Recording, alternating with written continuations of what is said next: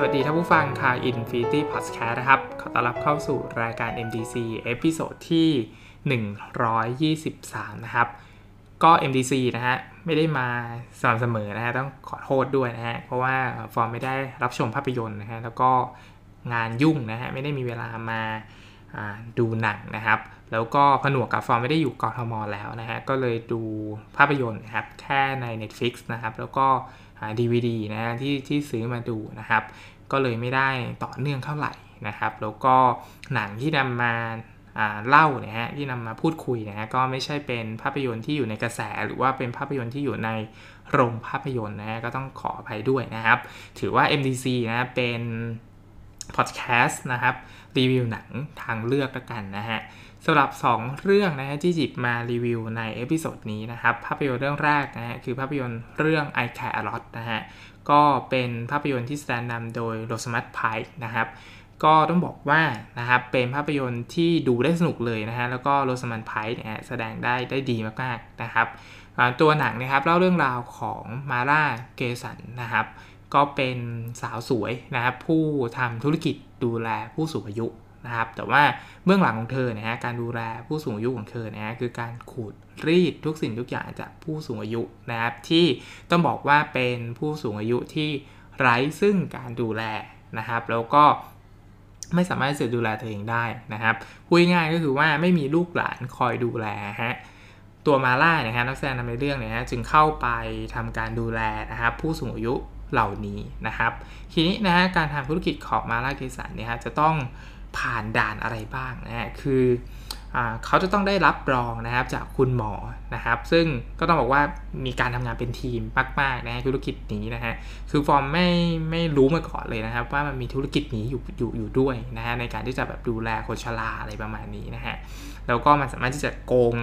ทำนู่นนี่นั่นอะไรได้ขนาดนี้นะครับตัวมาล่าเนี่ยฮะก็จะได้รับนะครับข้อมูลนะฮะผู้สูงอายุนะครับจากคุณหมอ นะครับ ซึ่งคุณหมอนะฮะก็จะเซ็นใบรับรองให้เธอนะครับว่าผู้สูงอายุท่านนี้นะครับไม่สามารถจะช่วยเหลือตัวเองได้นะครับแล้วต้องได้รับการดูแลนะเสร็จแล้วก็จะส่งนะครับไปที่ศาลนะครับ ซึ่งศาลเนี่ยก็จะตัดสินนะครับว่าบุคคลท่านนี้นะครับไม่สามารถที่จะดูแลตัวเองได้ เนื่องจากไม่มีลูกหลานนะเนื่องจากมีอาการป่วยไข้บาบาบาบาอะไรก็ว่าไปนะครับ แล้วก็ต้องได้รับการดูแลนะครับ หลังจากนั้นเนี่ยฮะมาร่าก็จะเข้าไปดูแลนะครับ ซึ่งเป็นธุรกิจของเธอนะครับ ก็เข้าไปดูแลนะครับ แล้วก็จัดแจงนะครับให้ไปอยู่บ้านพักคนชรานะครับ ซึ่งก็รู้กันนะครับกับเจ้าของธุรกิจบ้านพักคนชรานะคคือแบบทำงานเป็นทีมมากๆนะฮะธุรกิจนี้นะฮะก็เป็นกระบวนการที่ แน่นอนนะครับ ซึ่งหนังเนี่ยก็ทำให้เราเห็นถึงขั้นตอนในแต่ละขั้นตอนก่อนที่จะอบอกเบื้องหลังนะครับ ว่าการดูแลครั้งนี้นะฮะมันมีจุดประสงค์แอบแฝงอยู่นะครับ ซึ่งเป็นอะไรที่คนที่โดนเนี่ยก็ควรจะไม่ชอบแน่ๆนะฮะเพราะเรื่องแบบนี้เราไม่ค่อยเห็นนะครับในในโลกภาพยนตร์แล้วก็ต้องบอกว่าไม่เคยจินตนาการว่าจะมีใครที่แบบ ทำแบบนี้นะคือคือคือมีแนวคิดแบบนี้แล้วก็สามารถที่จะโกงจากธุรกิจนี้ได้นะฮะความพิเศษก็คือมาล่าเนี่ยฮะเข้ามาดูแลผู้สูงอายุอย่างถูกต้องตามกฎหมายทุกระเบียบขั้นตอนเลยนะฮะคือมีอำนาจศาลในมือนะครับ สามารถที่จะทำอะไรก็ได้กับผู้สูงอายุนะครับเพราะว่าผู้สูงอายุท่านนี้นะฮะถูกตัดสินว่าไม่สามารถจะดูแลตัวเองได้นะครับ แล้วก็ต้องอยู่ในการดูแลของเธอ นะครับ แค่เธอเนี่ยฮะต้องไม่ให้ผู้สูงอายุเสียชีวิตนะครับ ซึ่งถ้าเสียชีวิตเร็วนะฮะนั่นหมายความว่าการลงทุนของเธอนะครับมันสั้นเกินไปนะครับเพราะว่าการลงทุนของเธอเนี่ยต้องให้ผู้สูงอายุนะครับ มีอายุยืนนะฮะยืนเพื่อเธอที่จะได้ขูดรีดจะได้สูบนะครับ ทุกสิ่งทุกอย่างจากผู้สูงอายุนะครับ เข้ากระเป๋าของเธออะไรประมาณนี้นะฮะทีนี้ขั้นตอนคือว่า เวลานำผู้สูงอายุนะครับ ไปที่บ้านพักคนชราเนี่ยมาล่าเนี่ยครับก็จะเริ่ม ขายทรัพย์สินทั้งบ้านนะไม่ว่าจะเป็นของใช้นะสิ่งมีค่าทั้งหมดนะนำขายหมดนะครับเข้าตลาดแล้วก็ตัวเธอก็มีอำนาจศาลในการที่จะทำแบบนี้ด้วยนะก็คือเธอให้ผลนะก็คือว่าจะต้องนำเงินนะครับจากการขายสิ่งของเหล่านี้นะครับ ไปใช้จ่ายในการดูแลคนชราที่เธอดูแลอยู่นั่นเองนะฮะก็คือแต่ว่าสุดท้ายเงินมันก็ไม่ได้ไปทั้งหมดนะฮะก็เข้ากระเป๋าเธอเข้าธุรกิจเธออะไรประมาณนี้นะฮะ ธุรกิจกำลังไปได้ดีนะครับ แต่ว่าจุดพิษผันของภาพยนตร์เรื่องนี้นะก็คือว่ามาล่าเนี่ยครับไปเจอเหยื่อรายล่าสุดนะแล้วก็เป็นเหยื่อที่ค่อนข้างที่จะรวยด้วยนะคือมีทรัพย์สินเยอะมากนะคือแบบต้องบอกว่าเป็นอ้อยที่หวานมากๆนะครับมาล่าเนี่ยนะตัดสินใจที่จะกอบโกยให้ได้มากที่สุดนะครับ แต่สิ่งที่เกิดขึ้นก็คือว่านะฮะเงื่อนงำบางอย่างนะครับ กับหญิงชราท่านนี้นะฮะมันมีอะไรซ่อนอยู่ นะครับซึ่งไปเกี่ยวโยงกับแก๊งมาเฟียนะครับที่นำแสดงโดยปีเตอร์ดิงเกรดนะครับทีนี้นะฮะปีเตอร์ดิงเกรดนะฮะดิงเกรดนะฮะก็ต้องบอกว่าเป็นนักแสดงกับ Game of Thrones นะฮะก็ถ้าใครเคยรับชมภาพยนตร์เรื่อง Game of Thrones ใช่ไหมฮะต้องบอกว่านะครับการเข้าไปพัวพันกับแก๊งมาเฟียของมาล่าเนี่ยไม่ได้อยู่ในความคาดหมายของเธอแน่นอนนะเพราะว่ามาร่าเนี่ยนะฮะได้สืบประวัติ นะทุกอย่างนะครับว่ามีเบื้องหลังอะไรบ้างนะครับหมดหมดแล้วก็คือแบบใส่สะอาดมากๆ แต่มันพลิกผันครับ เพราะว่า คนชราท่านนี้นะครับหญิงชราท่านนี้นะกลับไปพัวพันกับแก๊งมาเฟียนะฮะซึ่งฟอร์จะไม่เฉลยนะครับว่าสุดท้ายเนี่ยมันเกิดอะไรขึ้นนะแต่ต้องบอกว่าเป็นการลุ้นระทึกนะฮะเป็นการชิงไหวชิงพริบกันนะครับ แล้วก็เป็นการเอาตัวรอดนะครับจากเหตุการณ์ที่ไม่คาดคิดนะแล้วก็ หนังก็น่าจะทำให้เรารู้สึกน่าติดตามนะครับว่าสุดท้ายเนี่ยบทสรุปมันจะเป็นอย่างไรนะฮะอาฟอร์มค่อนข้างที่สนุกกับพอดเรื่องนะครับ แล้วก็ชอบนะครับการโต้กลับไปกลับมาของทั้งสองฝ่ายนะฮะอย่างไรก็ดีนะครับบทสรุปของหนังแล้วก็การดำเนินเรื่องราวนะครับ ต้องบอกว่าปฏิเสธไม่ได้นะครับว่าหนังเนี่ยจงใจแล้วก็ setting เหตุการณ์ต่างๆนะครับง่ายเกินไปหน่อยนะครับ แต่ถึงกระนั้นนะฮะความพลิกกลับไปกลับมาของบทภาพยนตร์นะครับ ก็ทำให้ฟอร์มรู้สึกสนุกนะแล้วก็รู้สึกว่ามันน่าต่อเนื่องคือมันต่อเนื่องเหตุการณ์มันต่อเนื่องอะไรเงี้ยนะสิ่งที่น่าเสียดายก็คือว่าตัวละครแวดล้อมนะครับของภาพยนตร์เรื่องนี้ค่อนข้างที่จะจืดจางคือแบบไม่ได้มีบทที่จะแบบช่วยเสริมให้ตัวละครหลักเท่าที่ควรนะฮะตัวหนังจึงกลายเป็นการประชันฝีมือการแสดงของโรสมันไพร์นะฮะแล้วก็ปีเตอร์ดินเครสนะครับ ทั้งเรื่องเลยนะฮะซึ่งบอกว่า ซึ่งบอกว่าทั้งสองคนนะฮะทำได้อย่างยอดเยี่ยมมากๆนะครับ โดยรวมแล้วนะฮะภาพยนตร์เรื่องนี้ไอแครอตนะฮะเป็นหนังที่หักมุมชิงไหวชิงพริบแล้วก็รุ้นระทึกนะฮะแต่ถามว่าดีที่สุดไหมนะก็คงไม่ได้ดีขนาดนั้นนะอยู่ในระดับปานกลางที่แบบดูได้เพลินๆนะฮะเป็นหนังที่ดูได้เพลินๆแล้วก็น่าติดตามเรื่องหนึ่งเลยนะฮะ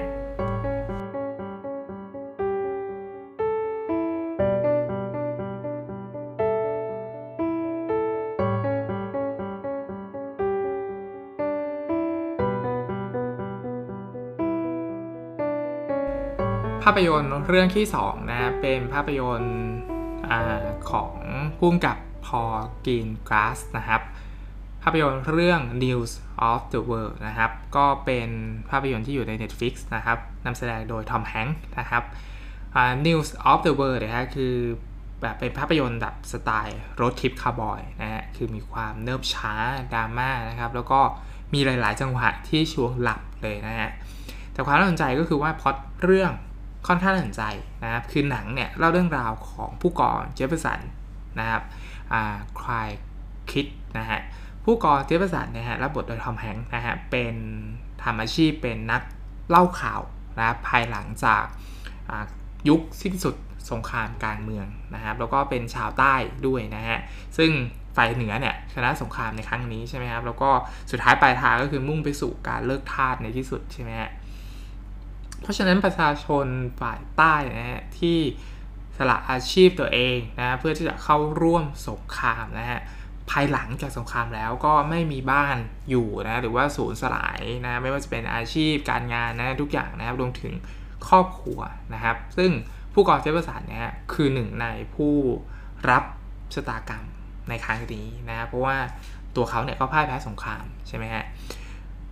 เขาจึงเดินหน้าสู่อาชีพใหม่นะครับซึ่งครั้งหนึ่งเนี่ยเขาเนี่ยนะก่อนหน้านี้ก่อนที่จะมาเข้าร่วมสงครามนะครับเขาเป็นเจ้าของธุรกิจโรงพิมพ์นะ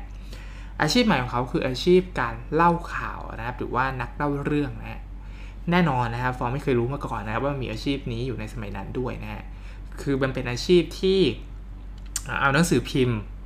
ขึ้นมา แล้วก็อ่านให้คนฟังครับ โดยที่คนที่มานั่งฟังเนี่ยจะต้องเสียเงินในการที่จะ มาฟังเรื่องราวนะที่ออกมาจากปากของผู้ก่อเชื้อสันนะครับเขาจะมีหนังสือแบบหลายฉบับมากๆนะแล้วก็อ่านไปเรื่อยๆ แล้วก็เป็นเรื่องราวนะฮะสิ่งที่เด็ดชัดมากๆนะก็คือเรื่องราวที่ผู้ก่อเชื้อสันเนี่ยเล่าเนี่ย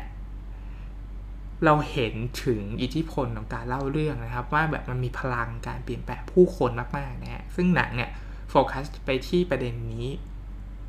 ค่าไปจนตลอดทั้งเรื่องเลยนะฮะ ทีนี้นะผู้กองเชฟสันเนี่ยก็เล่าข่าวได้อย่างลื่นไหลมากๆนะครับทำให้เขาเนี่ยถูกจ้างนะครับให้ไปเล่าข่าวนะก็คือไปเล่าเรื่องราวต่างๆนะครับตามเมืองต่างๆนะครับในในภาคใต้ใช่ไหมฮะเขาก็เดินทางนะครับ ทีนี้ระหว่างทางนะฮะเขาไปพบกับเด็กสาวนะครับคนหนึ่งนะเด็กน้อยนะเด็กผู้หญิงคนหนึ่งเนี่ยชื่อว่าโจฮาน่านะฮะเด็กหญิงคนนี้นะเป็นชาวเยอรมันนะครับ แล้วก็ ถูกพวกอินเดียแดงนะครับลักพาตัวไปตั้งแต่เด็กนะแล้วก็ไม่สามารถจะสื่อสารกับผู้กองเจฟเฟอร์สันได้นะฮะคือผู้กองผู้กองเจฟเฟอร์สันก็ไม่รู้นะว่าชื่ออะไรก็เลยตั้งแบบชื่อว่าโจฮาน่านะฮะซึ่งโจฮาน่าเนี่ยฮะตัดสินใจนะครับที่จะร่วมเดินทางไปกับผู้กองเชฟเฟอร์สันนะเพราะว่าผู้กองเชฟเฟอร์สันเนี่ยนะครับตั้งใจนะที่จะพาโจนาเนี่ยเดินทางกลับไปยังบ้าน ของเธอนะก็คือไปบ้านญาติที่ยังเหลือรอดอยู่อะไรประมาณนี้นะเพราะว่าครอบครัวของโจนาเนี่ยครับถูกฆ่าตายหมดเลยนะครับ การเดินทางครั้งนี้นะฮะจึงเป็นการเดินทางลงใต้นะก็คือเป็นเป็นรถทิปนะฮะแล้วก็ต้องผ่านด่านอุปสรรคนะไม่ว่าจะเป็นภูมิประเทศใช่ไหมฮะที่แบบแห้งแล้งในสมัยนั้นนะฮะผ่านทะเลทรายนะครับรวมถึงความป่าเถื่อนของผู้คนนะครับ ความล่มสลายหลังสงครามการเมืองนะฮะ อย่างไรก็ดีนะครับหนังค่อนข้างเนิบช้ามากๆนะครับแล้วก็มีการแบบพินิจพิเคราะห์สำรวจ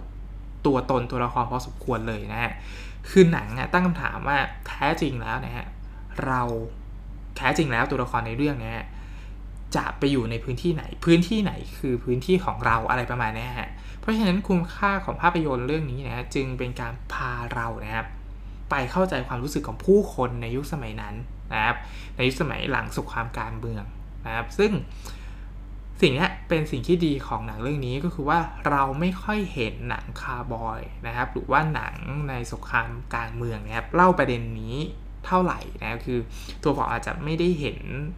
ประเด็นนี้นะครับจากช่วงเวลานั้นนะครับว่าเฮ้ยมันมีผู้คนนะที่ได้รับผลกระทบจากสงครามการเมืองนะฮะแล้วก็มีอาชีพที่น่าสนใจแน่นอนนะการเล่าข่าวนี่เป็นอะไรที่น่าสนใจมากๆ นะครับ แล้วก็เราไม่ได้เห็นบ่อยๆว่าไมันมีอาชีพนี้อยู่ในสมัยนั้นด้วยนะครับ แล้วมันเป็นแบบเหมือนหนังสไตล์แบบคาร์บอยอะไรเงี้ยมีการยิงกันมีการดวลปืนกันอะไรอย่างเงี้ยนะก็ฉากก็ค่อนข้างที่จะทำได้สนุกเลยนะครับฉากนั้นนะฮะทีนี้นะครับสิ่งที่ดีของภาพยนตร์เรื่องนี้นะฮะคือมันทำมาจากหนังสือนิยายนะครับ เพราะฉะนั้นตัวละครเนี่ยเราชอบตัวละครทอมแฮงมากๆนะครับคือเป็นตัวละครที่ ไม่ไม่เคยมีใครเล่าในมุมนี้นะครับว่าเขามีความทนทุกข์อย่างไรหลังจากแบบจบสงครามการเมืองอะไรประมาณนี้นะฮะซึ่งไม่ค่อยมีใครหยิบผู้คนเหล่านี้นะฮะมานำเสนอนะครับคืออาจจะด้วยว่ามันไม่มีความมันไม่มีความน่าสนใจด้วยนะซึ่งซึ่งหนังก็ไม่ได้มีความน่าสนใจขนาดนั้นนะแต่ว่าบทภาพยนตร์เนี่ยของตัวละครตัวนี้มันมันค่อนข้างที่จะมีอะไรบางอย่างที่แบบทำให้เรารู้สึกเออน่าติดตามน่าที่จะแบบเข้าใจตัวละครตัวนี้ไปเรื่อยๆนะฮะซึ่ง ต้องยกความดีให้กับผู้กำกับพอกีนกาสนะครับ ที่สามารถแบบถ่ายทอดนะผู้คนในสมัยนั้นนะแล้วก็ตัวละครทอมแฮงออกมาได้อย่างน่าสนใจนะครับ คือเป็นมุมมองของคนใต้นะที่แบบแพ้สงครามนะฮะแล้วก็ไม่ใช่วีรบุรุษด้วยนะฮะแต่ว่าเป็นหนังสไตล์คาร์บอยนะฮะประมาณนี้นะฮะทีนี้นะครับนอกจากตัวหนังที่ มีการนำเสนอแบบรถทิปนะฮะ หนังยังมีการเสียดสีวิพากษ์วิจารณ์การเมืองด้วยนะฮะ เพราะว่ารถทิปของตัวละครเนี่ยคือการเดินทางไปยังเมืองต่างๆนะครับ ซึ่งแต่ละเมืองเนี่ยก็จะมีสไตล์นะก็จะมีผู้คนที่แตกต่างกันนะครับเพราะฉะนั้นการเดินทางไปที่เมืองต่างๆนะครับ เขาก็จะไปเจอการปกครองของเมืองเมืองนั้นนะฮะ ไปเจอปรัชญาการเมืองนะอยู่ในนั้นแล้วมันก็สอดแทรกอยู่ในเหตุการณ์นั้นนะเพราะฉะนั้นสิ่งที่เกิดขึ้นก็คือ เราก็จะได้เห็นมุมมองทางการเมือง หรือว่าการวิพากษ์วิจารณ์การเมืองด้วยนะครับ ผ่านตัวละครหลักในเรื่องนะฮะข้อดีอย่างหนึ่งนะก็คือความเข้ากันของนักแสดงนะครับ ก็คือทอมแฮงค์เนี่ยแสดงอย่างดอกเกียมอยู่แล้วนะฮะแต่สิ่งที่น่าชื่นชมก็คือว่าเด็กที่มารับบทเป็นโจวาน่าเนี่ยมีเสน่ห์แล้วก็แสดงได้ถึงบทบาทไม่แพ้กันเลยนะคือแบบเข้ากันมากนะฮะเพราะฉะนั้นนะฮะท้ายสุดนะครับ News of the World นะครับก็เป็นหนังที่ มีพล็อตเรื่องที่น่าสนใจนะครับ ตัวหนังนะครับค่อนข้างที่จะฟองค่อนข้างที่จะชอบภาพยนตร์เรื่องนี้นะครับ แต่ว่าหนังเนี่ยไม่เหมาะสำหรับคนที่แบบอาจจะไม่ชอบงานสไตล์เนิบช้านะ เพราะว่ามันอาจจะมีช่วงเวลาที่ทำให้รู้สึกว่าหลับได้นะครับ แต่ว่าแบ็กกราวเบื้องหลังอะไรผู้คนเนี่ยค่อนข้างที่จะน่าสนใจมากๆนะครับ มีฉากดวลปืนสนุกๆนะฉากดวลปืนเอาตัวรอดนะที่แบบเราฟองก็ค่อนข้างชอบนะคือความรู้ระทึกอยู่นะฉากนั้นนะแต่ว่ามีอยู่ฉากเดียว หลังจากนั้นเนี่ยมันก็จะเป็นความดราม่าแต่หรอกที่แบบพูดคุยไปเจอผู้คนอะไรประมาณนี้นะมีฉากรู้ระทึกอยู่พอสมควรนะฮะคือค่อนข้างเป็นงานที่ฟองชอบเลยนะฮะทีนี้ตินิดเดียวนะฮะก็คืองานภาพนะ มีตำหนิอย่างชัดเจนมากๆ คือมันไม่เนียนตานะครับ คือโลเคชันมันค่อนข้างจะรู้สึกว่ามันปลอมอะไรประมาณนี้ฮะ แต่ถึงกระนั้นนะครับเรื่องราวของตัวละครแล้วก็ความเป็นมนุษย์นะของตัวละครหลักที่มันจับต้องได้ หรือว่าการแสดงที่แบบดราม่าของทอมแฮงค์เนี่ยฮะก็ทำให้เราค่อนข้างที่จะชอบภาพยนตร์เรื่องนี้เลยนะครับเมื่อมองจากภาพรวมนะฮะ MDC episode นี้นะฮะก็มีภาพยนตร์2เรื่องนะครับมาแนะนำกันนะครับ ขอให้รับชมภาพยนตร์อย่างมีความสุขนะ แล้วพบกันใหม่ใน episode หน้านะครับสำหรับวันนี้ผมฟอร์มนะครับ ขอจบรายการในเพียงเท่านี้นะครับ สวัสดีครับ